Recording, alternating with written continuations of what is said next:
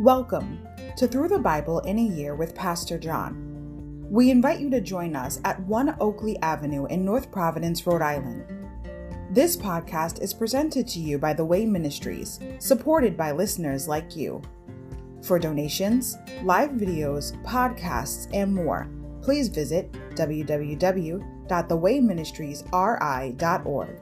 Thank you and have a great day.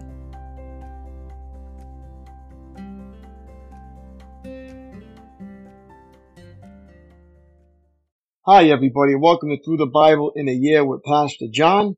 So glad you could join me today to get a portion of God's Word. Today we're going to begin with day 260, September 16th. Micah chapters 3 to 5. Judah's Day of Triumph. Overview. Like princes, like people. Micah knows that the nation's morals can be no stronger than the nation's leaders. But prince and priest alike pervert justice oppress the helpless, and minister for bribes. For their greed and injustice, Micah declares their judgment will be dark and disgraceful. By contrast, in the last days, righteousness will be a way of life, and the afflicted will be the objects of God's special attention. Messiah will emerge from the obscurity of Bethlehem to be ruler of Israel, 5.2, and executor of vengeance upon the rebellious, 5.15.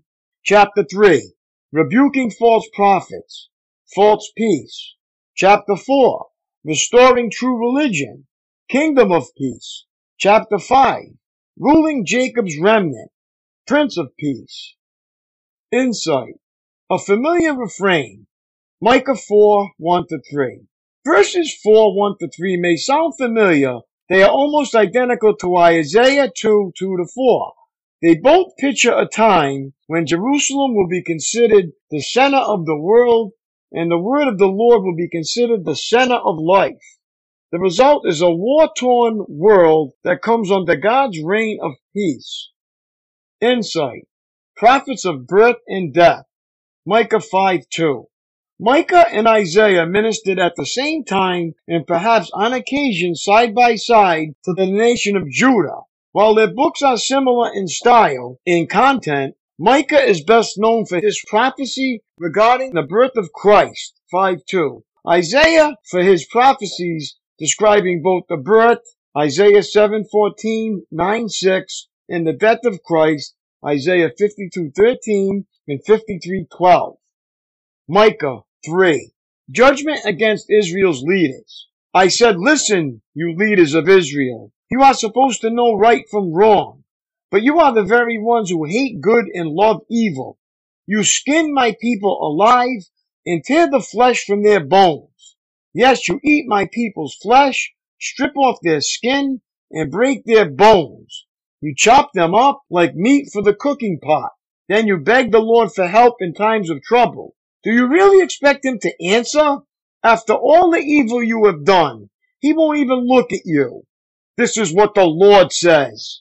You false prophets are leading my people astray. You promise peace for those who give you food, but you declare war on those who refuse to feed you. Now the night will close around you, cutting off all your visions. Darkness will cover you, putting an end to your predictions.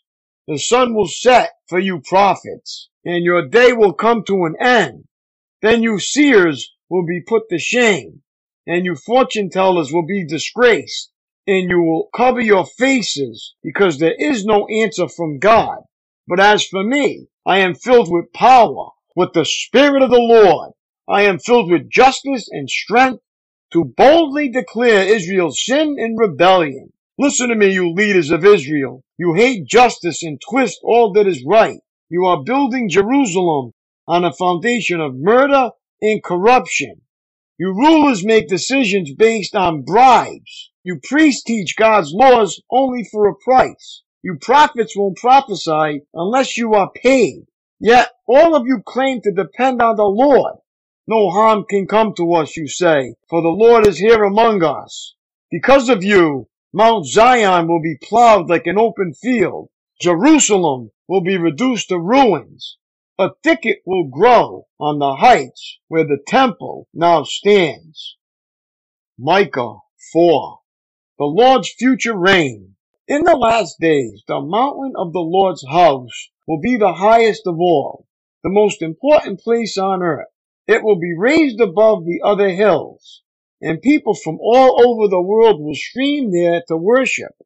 People from many nations will come and say, Come, let us go up to the mountain of the Lord, to the house of Jacob's God.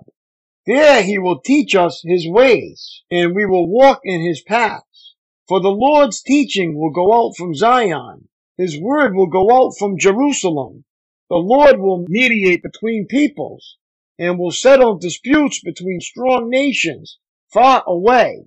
They will hammer their swords into plowshares and their spears into pruning hooks. Nation will no longer fight against nation, nor train for war anymore.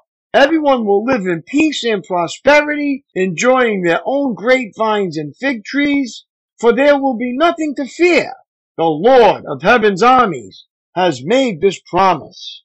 Though the nations around us follow their idols, we will follow the Lord our God forever and ever. Israel's return from exile. In that coming day, says the Lord, I will gather together those who are lame, those who have been exiles, and those whom I have filled with grief. Those who are weak will survive as a remnant. Those who were exiles will become a strong nation. Then I, the Lord, will rule from Jerusalem as their king forever. As for you, Jerusalem, the citadel of God's people, your royal might and power will come back to you again. The kingship will be restored to my precious Jerusalem. But why are you now screaming in terror? Have you no king to lead you? Have your wise people all died? Pain has gripped you like a woman in childbirth, writhe and groan like a woman in labor, you people of Jerusalem.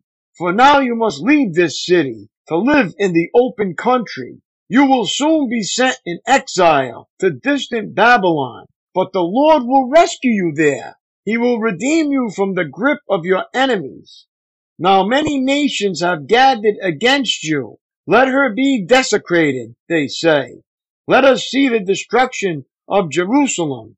But they do not know the Lord's thoughts or understand his plan. These nations don't know that he is gathering them together to be beaten and trampled like sheaves of grain on a threshing floor. Rise up and crush the nations, O Jerusalem, says the Lord.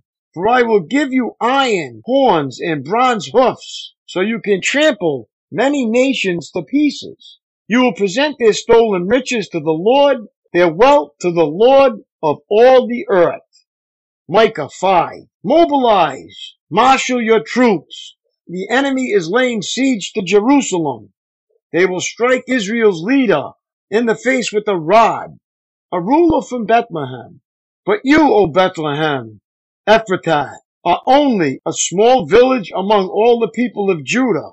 Yet a ruler of Israel, whose origins are in the distant past, will come from you on my behalf. The people of Israel will be abandoned to their enemies until the woman in labor gives birth. And at last, his fellow countrymen will return from exile to their own land, and he will stand to lead his flock with the Lord's strength in the majesty of the name of the Lord his God. Then his people will live there undisturbed, for he will be highly honored around the world, and he will be the source of peace. When the Assyrians invade our land and break through our defenses, we will appoint seven rulers to watch over us, eight princes to lead us. They will rule Assyria with drawn swords and enter the gates of the land of Nimrod. He will rescue us from the Assyrians when they pour over the borders to invade our land. The remnant purified. Then the remnant left in Israel will take their place among the nations they will be like dew sent by the Lord, or like rain falling on the grass, which no one can hold back, and no one can restrain. The remnant left in Israel will take their place among the nations. They will be like a lion among the animals of the forest, like a strong young lion among flocks of sheep and goats, pouncing and tearing as they go with no rescuer in sight. The people of Israel will stand up to their foes and all their enemies will be wiped out. In that day, says the Lord, I will slaughter your horses and destroy your chariots. I will tear down your walls and demolish your defenses. I will put an end to all witchcraft, and there will be no more fortune tellers. I will destroy all your idols and sacred pillars, so you will never again worship the work of your own hands. I will abolish your idol shrines with their Asherah poles and destroy your pagan cities. I will pour out my vengeance on all the nations that refuse to obey me. My daily walk. A good leader is someone who balances sensitivity with responsibility, has earned the confidence of others through integrity, facilitates development in others through being a servant, keeps hope alive in others. Using that list of definitions, spend a few extra minutes evaluating Judah's leaders. Where did they fail in their God-given assignment and why? Now add to the list of definitions one more. A leader is someone who is willing to learn from those who won't. Take a hard look at one of your personal leadership roles in the home, at the office, in the dorm, at the church. Can you spot an error committed centuries ago by Judah's leaders that you are in danger of duplicating today? If your ability to lead as God intended depended on your willingness to learn from the mistakes of others, then what will you do with that insight beginning right now? Good leaders take more than their share of blame and less than their share of credit. That is so true. That's all for today, my friends. It was great reading along with you. Have a great day and keep up the good work and God bless. And I will see you tomorrow. Lord willing. Peace.